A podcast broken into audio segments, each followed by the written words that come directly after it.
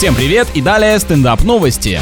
Берлинские технодиджеи составили обращение в ООН с просьбой наделить их статусом всемирного наследия ЮНЕСКо. Как я понимаю, парни перед кем-то накосячили и теперь хотят, чтобы их защищали всем миром. Музыканты считают, что именно их направление объединило всю Германию после падения Берлинской стены. Факт. Факт в том, что громкие повторяющиеся ритмы имеют некое влияние на человека. Вот товарищи, например, благодаря им чересчур в себя поверили и в свою значимость.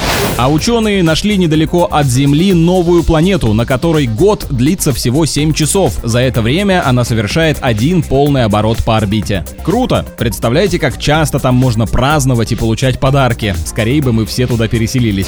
На этом пока все. С вами был Андрей Фролов. Еще больше новостей на нашем официальном сайте energyfm.ru.